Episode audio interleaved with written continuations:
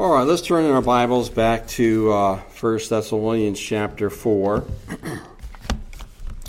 and most of you know that our salvation is composed of uh, three facets. First of all, salvation has to do with justification. And that means that we are declared right with God uh, through the work of the Lord Jesus Christ. We put our faith and trust in Him. Uh, we are forgiven of our sins, and we have the uh, hope of heaven one day as He promises us the gift of eternal life.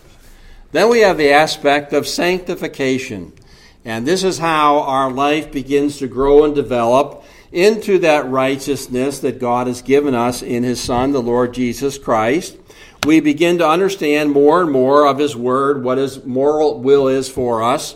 And through His Holy Spirit, we have the power to start uh, becoming Christ like in our behavior, in our actions. And the last aspect of our salvation is glorification. That's uh, the end of the road. That's when we do get to glory, to heaven, uh, when we pass from this life to the next, or the Lord Jesus comes back. And we will be fully redeemed, will receive that glorious body that is similar to the Lord Jesus Christ, and will be completely uh, free of sin and perfected in Him.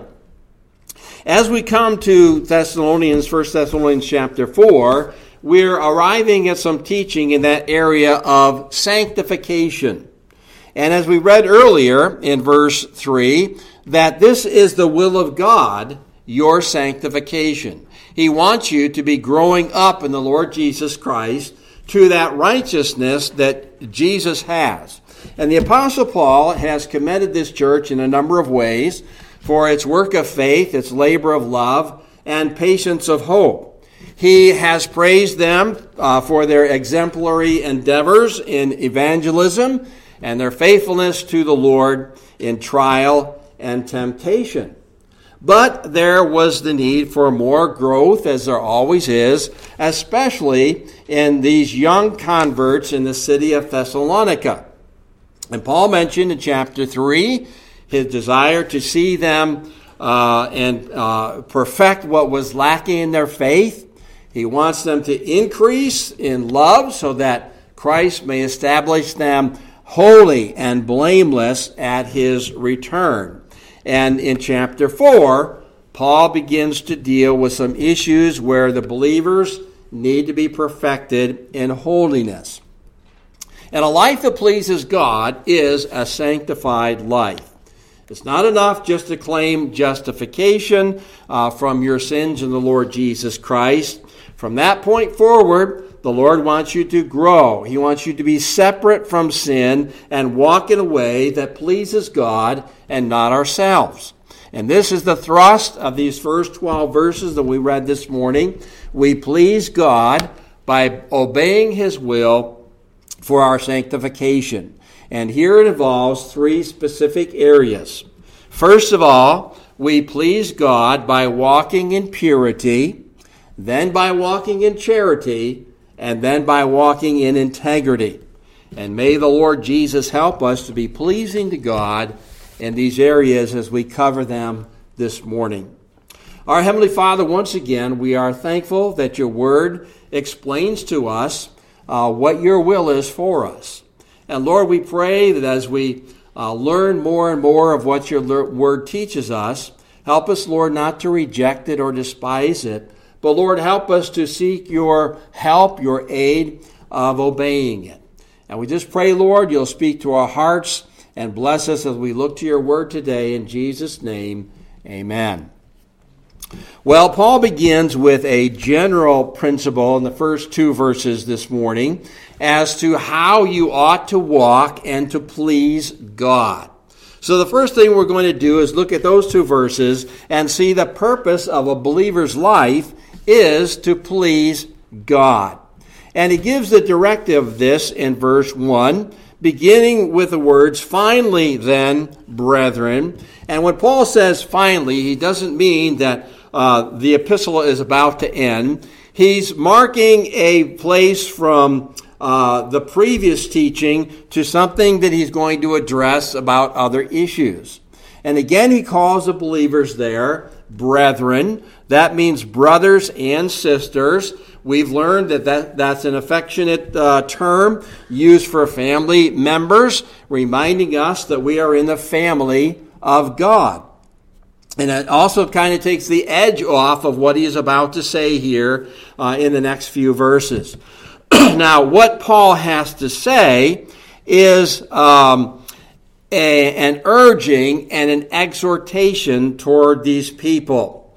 Uh, this is not as forceful as a command, but it's more authoritative than just a request. The verb to urge there means to ask or to give a friendly request, but then he adds to it this idea of ex- exhortation, and that gives more force to it, more authority to it. This is an apostolic plea to the people that he's uh, directing it to. And it's expressed in the Lord Jesus, and of course, that enhances the authority of what he has to say.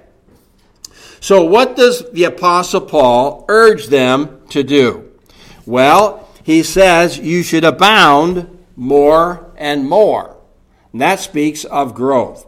He wants them to grow.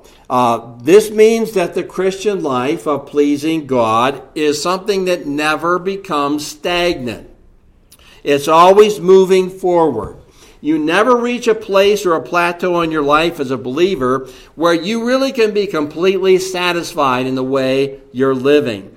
Uh, if perfection in Christ is the goal for believers, can it really ever be fully attained in this life? I think not. There's always room for us to abound, uh, to grow, to attain a greater level of sanctification. And this is what God wants for us. Now, this abounding has to do with what they have already received. The Lord, uh, Paul says that you should abound more and more, just as you have received from us. And of course, we know they have received uh, instruction. They have received the gospel message. They've received everything involved in that message, which is not just your initial salvation, but uh, further teaching on what that means, what the will of God encompasses. And so he's teaching them doctrine, uh, ethics, uh, practical teaching, morality. All of this is involved in our walk with God. And it shows us how we walk in a way that pleases the Lord. That, of course, begins with your initial acceptance of Him as your Savior, but it never stops there. There's always much to learn and obey in a life that pleases the Lord. Paul uh, mentions here how you ought to walk and to please God. He uses that terminology of walking uh, to express one's behavior, one's way of living. Uh, as you walk through life, uh, uh, you do the things that are required of you. You bring that over to your spiritual life. It's talking about walking with God, your behavior, the way that you live, which is now going to be different than before you got saved. Before you got saved, you walked in your own way, whether you realize that or not. Once you are saved, you begin to walk in God's ways as He instructs us in His Word. And this is something that you note there in that verse that we ought to do, that we need to do. It's not really something you have a choice about as a believer. If you're really saved, you should have the desire within you to please God, and He's implanted that in you. You have a hungering and a thirsting after righteousness now that you did not have before. So the Lord expects you to conduct yourself in a way that pleases Him not yourself, not society, not Satan, but God. So, how then do we know uh, the way to please God? Well, if you look here at verse 2, for you know what commandments we gave you through the Lord Jesus. We learn about God, we knew, learn how to serve Him, how to live for Him through His Word. The word commandments there suggests that or indicates that. This particular word means instruction. So this would include all the scripture, both the Old and New Testaments, that teaches us not only gospel truth, how to come to know Christ, but how to live for Him and please God. Now, as we've learned, the Apostle Paul and his team wasn't able to stay at this church for a long uh, period of time. And even when you include Timothy's return there and his teaching, we're not sure how long that was, but probably not more than uh, a couple months again. Uh, they're establishing the truth and faith in these people, but they're still immature, they're still young, they're still babes in Christ, and there's much uh, to do as far as their understanding and obedience to God's Word. And we grow in grace today and faith and sanctification by reading God's Word, by hearing it, and by studying it. And the key, though, is not just hearing the Word, it's receiving it with a view of obeying it. So back up in uh, verse 1, he says, You received this. They gave it to them through the Lord Jesus Christ, and they took it in. They received it. They believed, and then they began to follow the instructions that go along with that belief. Excuse me. And they're growing in grace. As Paul instructs them, Timothy's instructed them, and then future people who go back there and help them. And then they've developed their own uh, structure in the church where they have leaders who will teach them the Word of God. So the sanctified life that pleases God is revealed in His Word, and it's got to be continually received by His people to do them any good. Now, the apostle deals with three ways that we're to walk with God and please Him in this passage. Of course, this is just one small passage of the whole Word of God, but it covers some important areas. So we're going to look at those this morning. First of all, we please God by walking in purity. And this is kind of the bulk of what he has to say here in verses 3 through 8. And first of all, note in verse 3 For this is the will of God, your sanctification. So it's God's will for you to be saved and to please Him with your life. It's God's will for you uh, to do what He wants and what He says is right and holy and good. And really, this is written over all the pages of Scripture. It conveys to us the high standard of morality and ethics that God wants men to live by.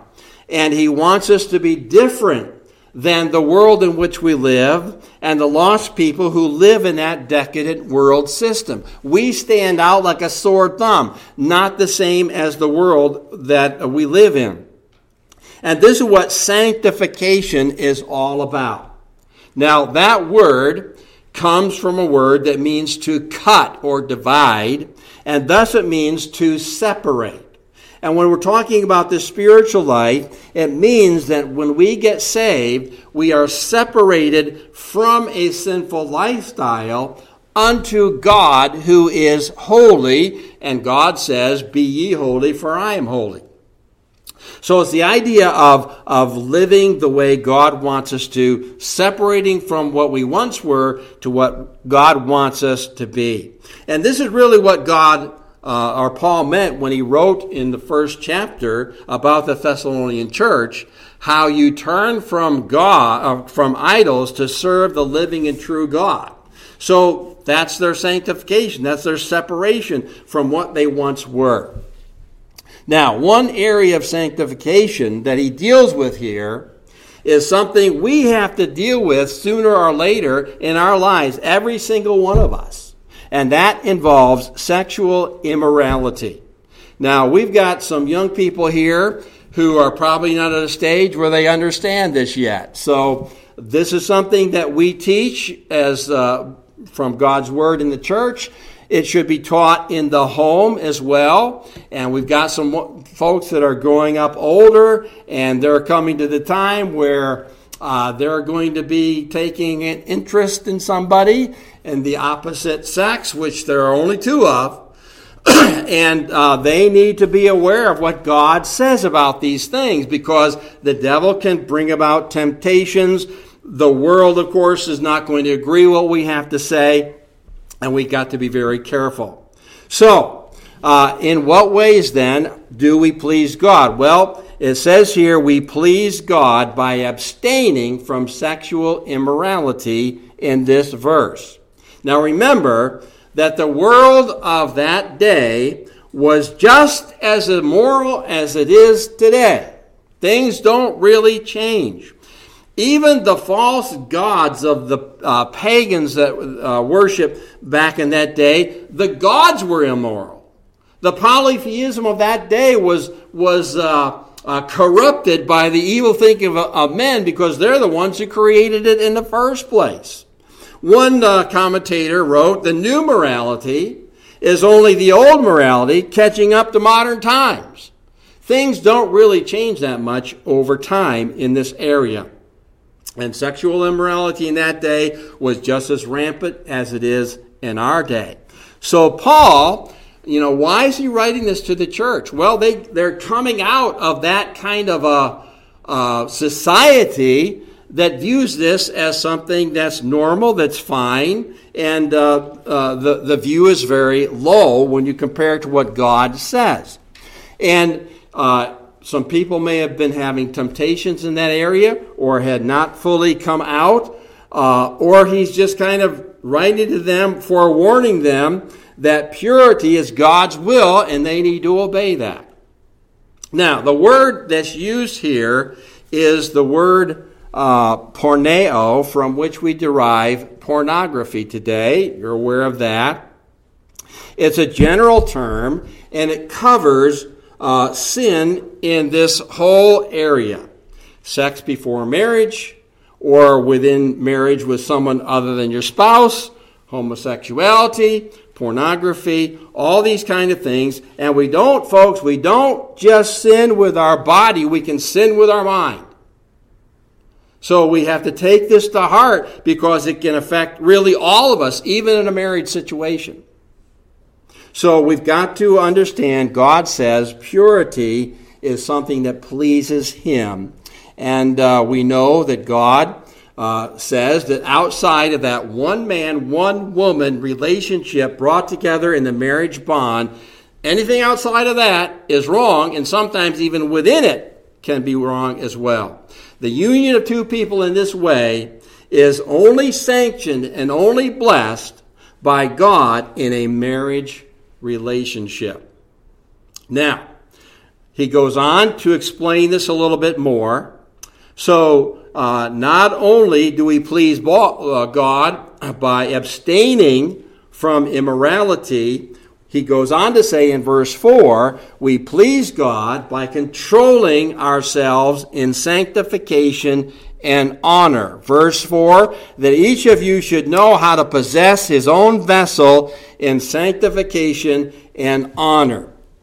Now, there's a little controversy over what that word vessel means, but uh, most conservative commentators and scholars uh, believe this refers to your body, and it's used that way in some other passages. And although the term to possess uh, usually means to acquire, in the context here, it seems best to interpret this uh, in the sense of possessing yourself or controlling yourself, the idea of temperance in this particular area. You're separating from sin and honoring and sanctifying your own body by abstaining from this kind of activity outside of marriage.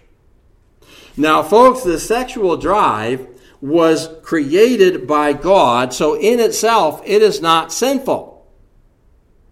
Uh, God intended it to be fulfilled between the husband and wife for the purpose of propagating the race and also for their intimate pleasure. But it is a powerful desire that can become highly tempting if we do not seek the Lord's help in maintaining temperance and self control until we come together with the partner God has chosen for us. And that's why it's important to have some standards of conduct in a dating or engagement relationship. So be thinking about that as well. We're not going to go into that area right now. Now, conversely, as the apostle goes on here in verse 5, this attitude and this uh, regard for yourself is totally different than what you find out there in the world. He says, not in passion of lust like the Gentiles or unbelievers who don't know God. So there again is a distinction. You've got people who know God and what He expects of Him and what pleases Him. And then you've got the rest of the world who does not yet know God and what pleases them. And we see this uh, all over the place in the world today. So we are not um, to allow our sensitivities to devolve into lustful passion like people who do not know God. And we, like I said, there's examples of this everywhere in our society. We're driven by this. It is our God. And young people today are not expected to abstain, but to experiment. And the ideology is uh, you uh, uh, you can't stop them, so just warn them to be careful. But that's not the will of God, not for His people. The will of God is for His people to be pure, to please Him, and not uh, and, and to trust Him to help them to be obedient. Now, one other thing in verse um, 6 that no one should take advantage of and defraud his brother in this matter. So the third thought along these lines is we please God by not taking advantage of others in this area. Now, this probably pertains a little more to the men than the women. And sometimes a young man could take advantage of a young lady who admires him or has a crush on him or who may be dating him. And a young Christian man should be a leader in maintaining a pure relationship, but there still can be that strong temptation. And often a young man, especially one who doesn't know God, uh, has one thing in mind, and they're good at coaxing others to do their will. And this should never be the case with a Christian young man. And so we have to take uh, measures to be careful in what our relationship is going to be with someone of the opposite sex. And young ladies, too, need to protect their chastity, not fall into wrongful advances, or be guilty of inappropriate flirtations. So we dress the way we ought to dress. We cover our bodies, and today, woo, uh, young ladies don't cover up the way they ought to. And uh, they don't realize that that is not helping the guys with their thought processes and the temptations that can come to them. So both parties need to be careful that they are not uh, taking advantage and thus defrauding somebody. Now, what does that mean? Well, this word means to cross a boundary or go beyond what is right. And it can allude to arousing desires in someone that would be sinful if those desires were to be fulfilled. And then again, you have to remember this control is in your mind as well as your body. You control your thought processes. We also should think about this in the sense of our future marriage partner. Would not a lack of abstinence be a sin against a future bride to be and her husband, or a husband to his bride? How would uh, uh, would they feel if they knew their prospective mate had not kept themselves pure in this area? That could cause a lot of problems as well. So it's very clear what God's will is regarding sexual immorality, and we must endeavor to obey it. And now God, uh, Paul gives some reasons why we ought to do that. So let's think about those in uh, verse 6, the second part of verse 6. And we need to obey God about this area of purity. First of all, the Lord says, because the Lord is the avenger of all such, as we also forewarned you and testified. So the apostle has done some teaching on this. He's forewarned them about this. He's told them about uh, the immorality that's out there in the world and is condoned by the world is not for us. We have to change. We have to be following God. And they forewarned them and testified about these things. And if they obey, he's telling them the Lord is the avenger. God is a just judge who appropriately punishes those who persist in sins of this nature. And I can think of one scriptural example. You go back to King David. King David loved the Lord, but King David fell to a temptation in this area. He committed adultery with Bathsheba. And then he conspired against her husband to make sure he died in battle to cover up his sin.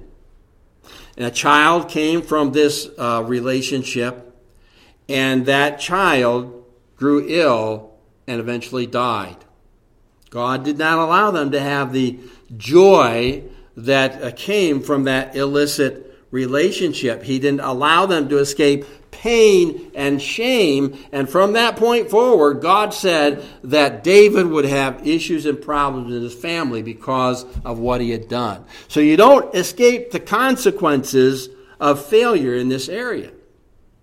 Then the Lord says in verse 7 that uh, uh, this type of sin goes against our calling.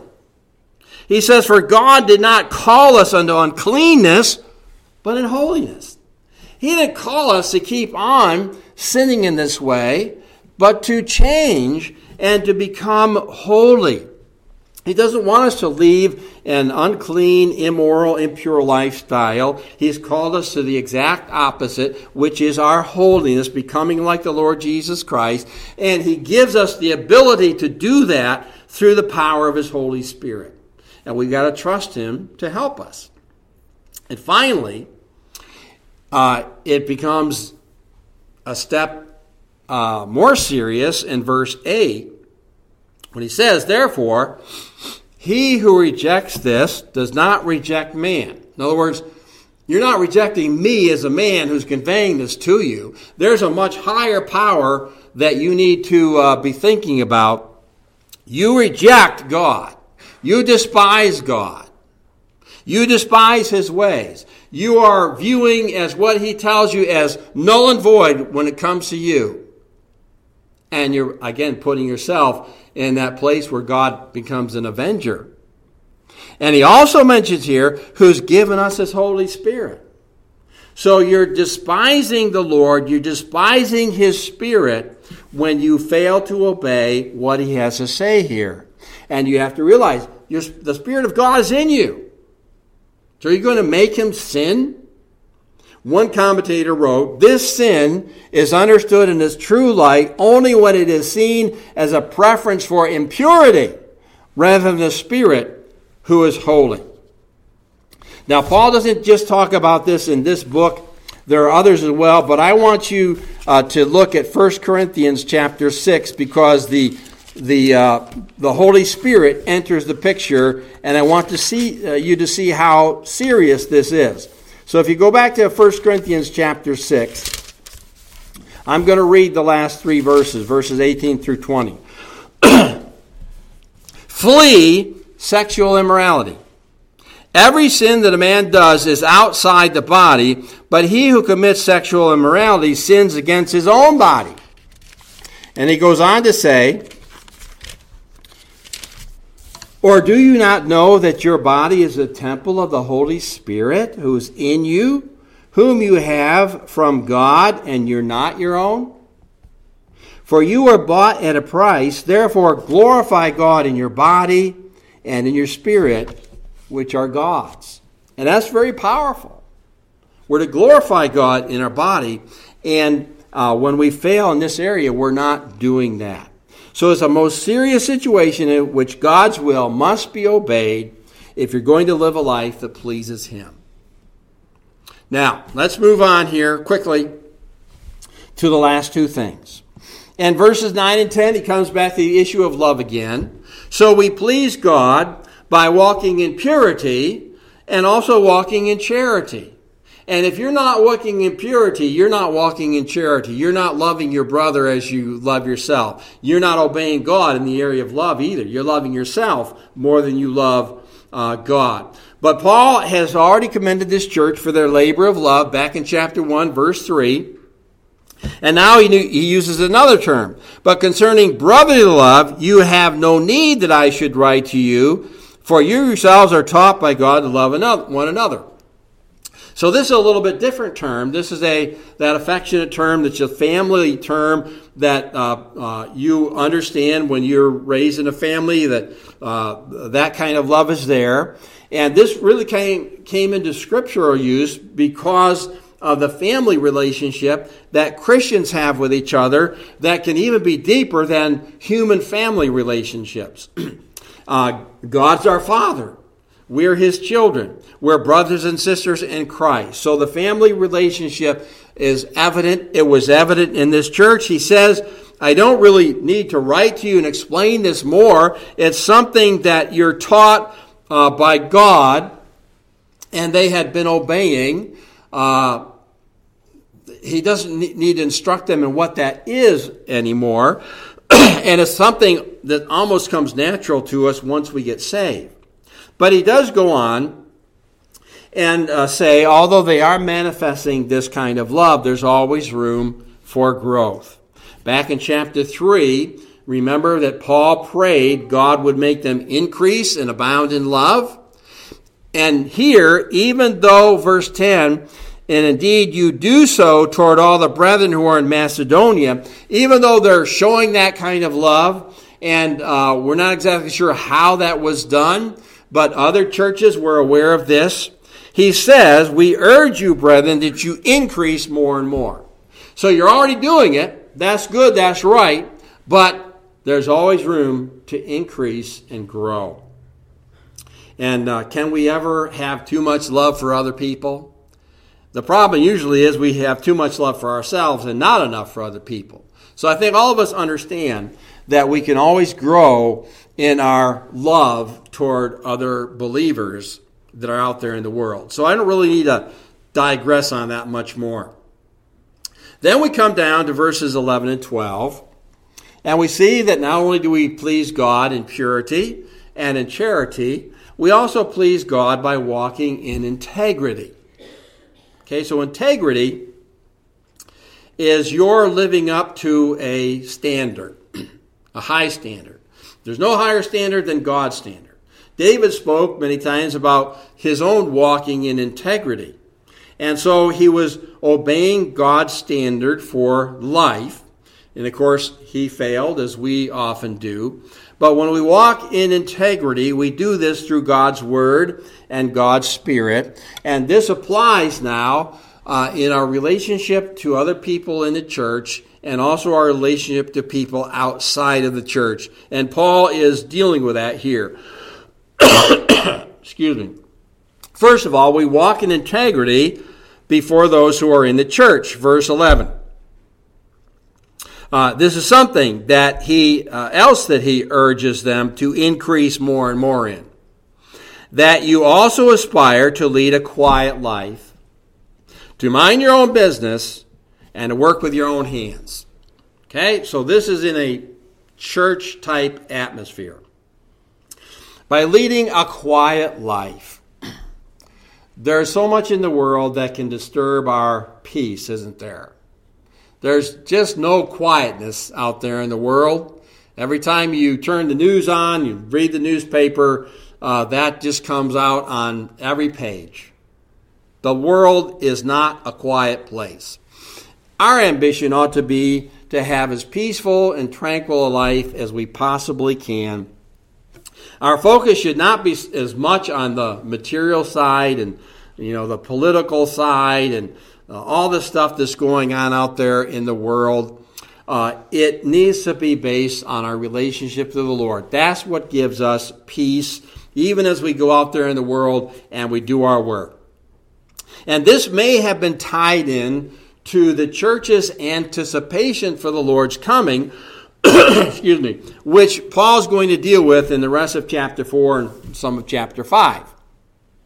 They're thinking the Lord's going to come back right away, and they're wondering what happened to everybody who died already and who's going to miss that. And they're full of anticipation for the Lord to come.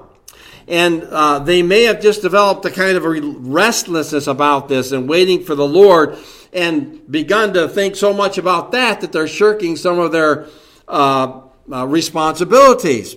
And this probably connects to some other of the admonitions that he gives here about uh, living peacefully, living a quiet life, and minding your own business and working with your own hands.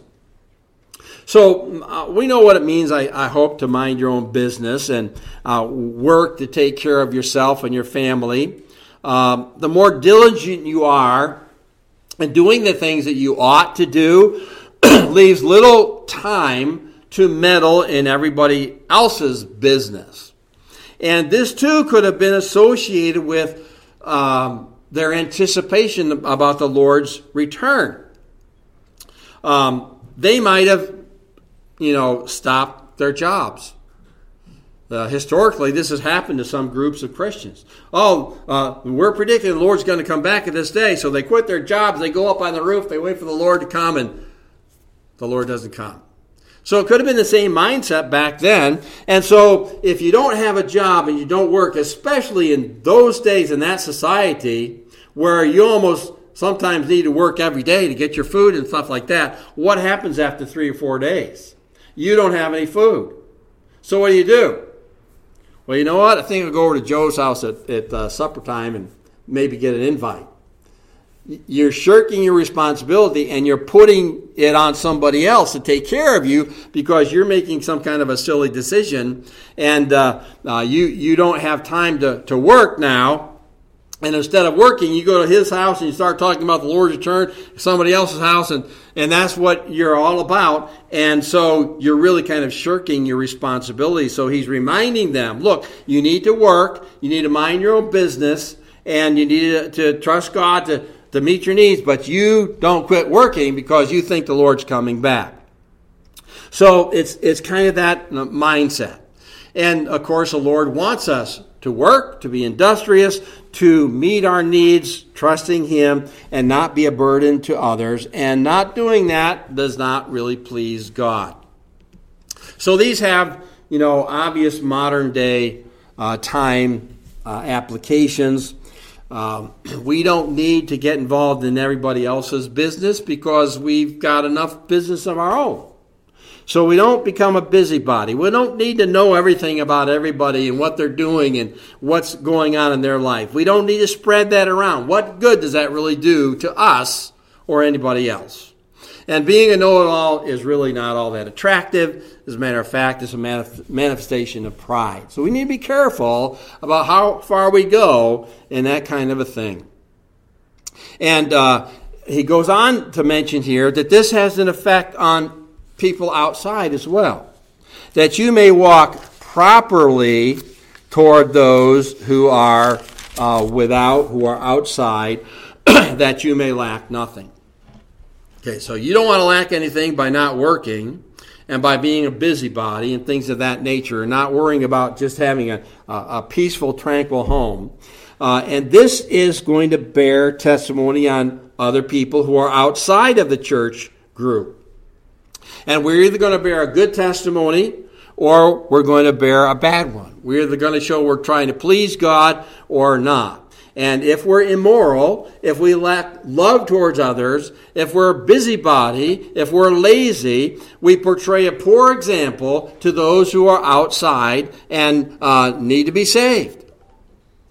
People who know you're a Christian are going to be quick to point the finger at what they perceive to be hypocrisy, and it will give them much joy to compare themselves to you and uh, think that you're really not that different from them, so why should they even consider what you believe? So these are some areas of Christian conduct that Paul needed to address, and they are just as pertinent in our day as they were back in Paul's day. So if you want to be a Christian who pleases God, here's three areas that are very clear from the Word of God. If you don't have that desire, um, something isn't right.